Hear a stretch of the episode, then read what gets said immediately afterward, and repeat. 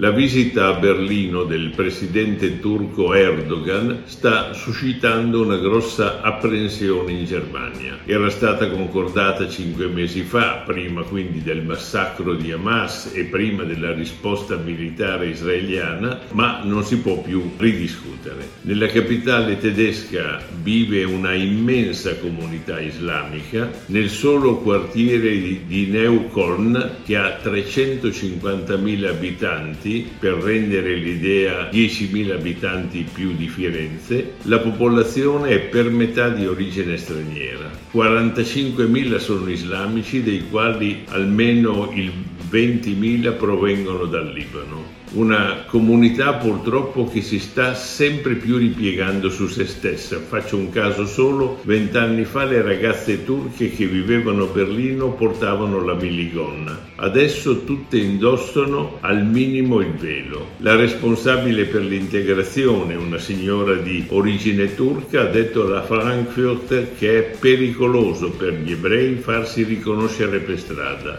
non solo dopo l'attacco israeliano alla striscia di Gaza, Gaza, ma anche prima. Insomma, in Germania le cose si stanno mettendo male.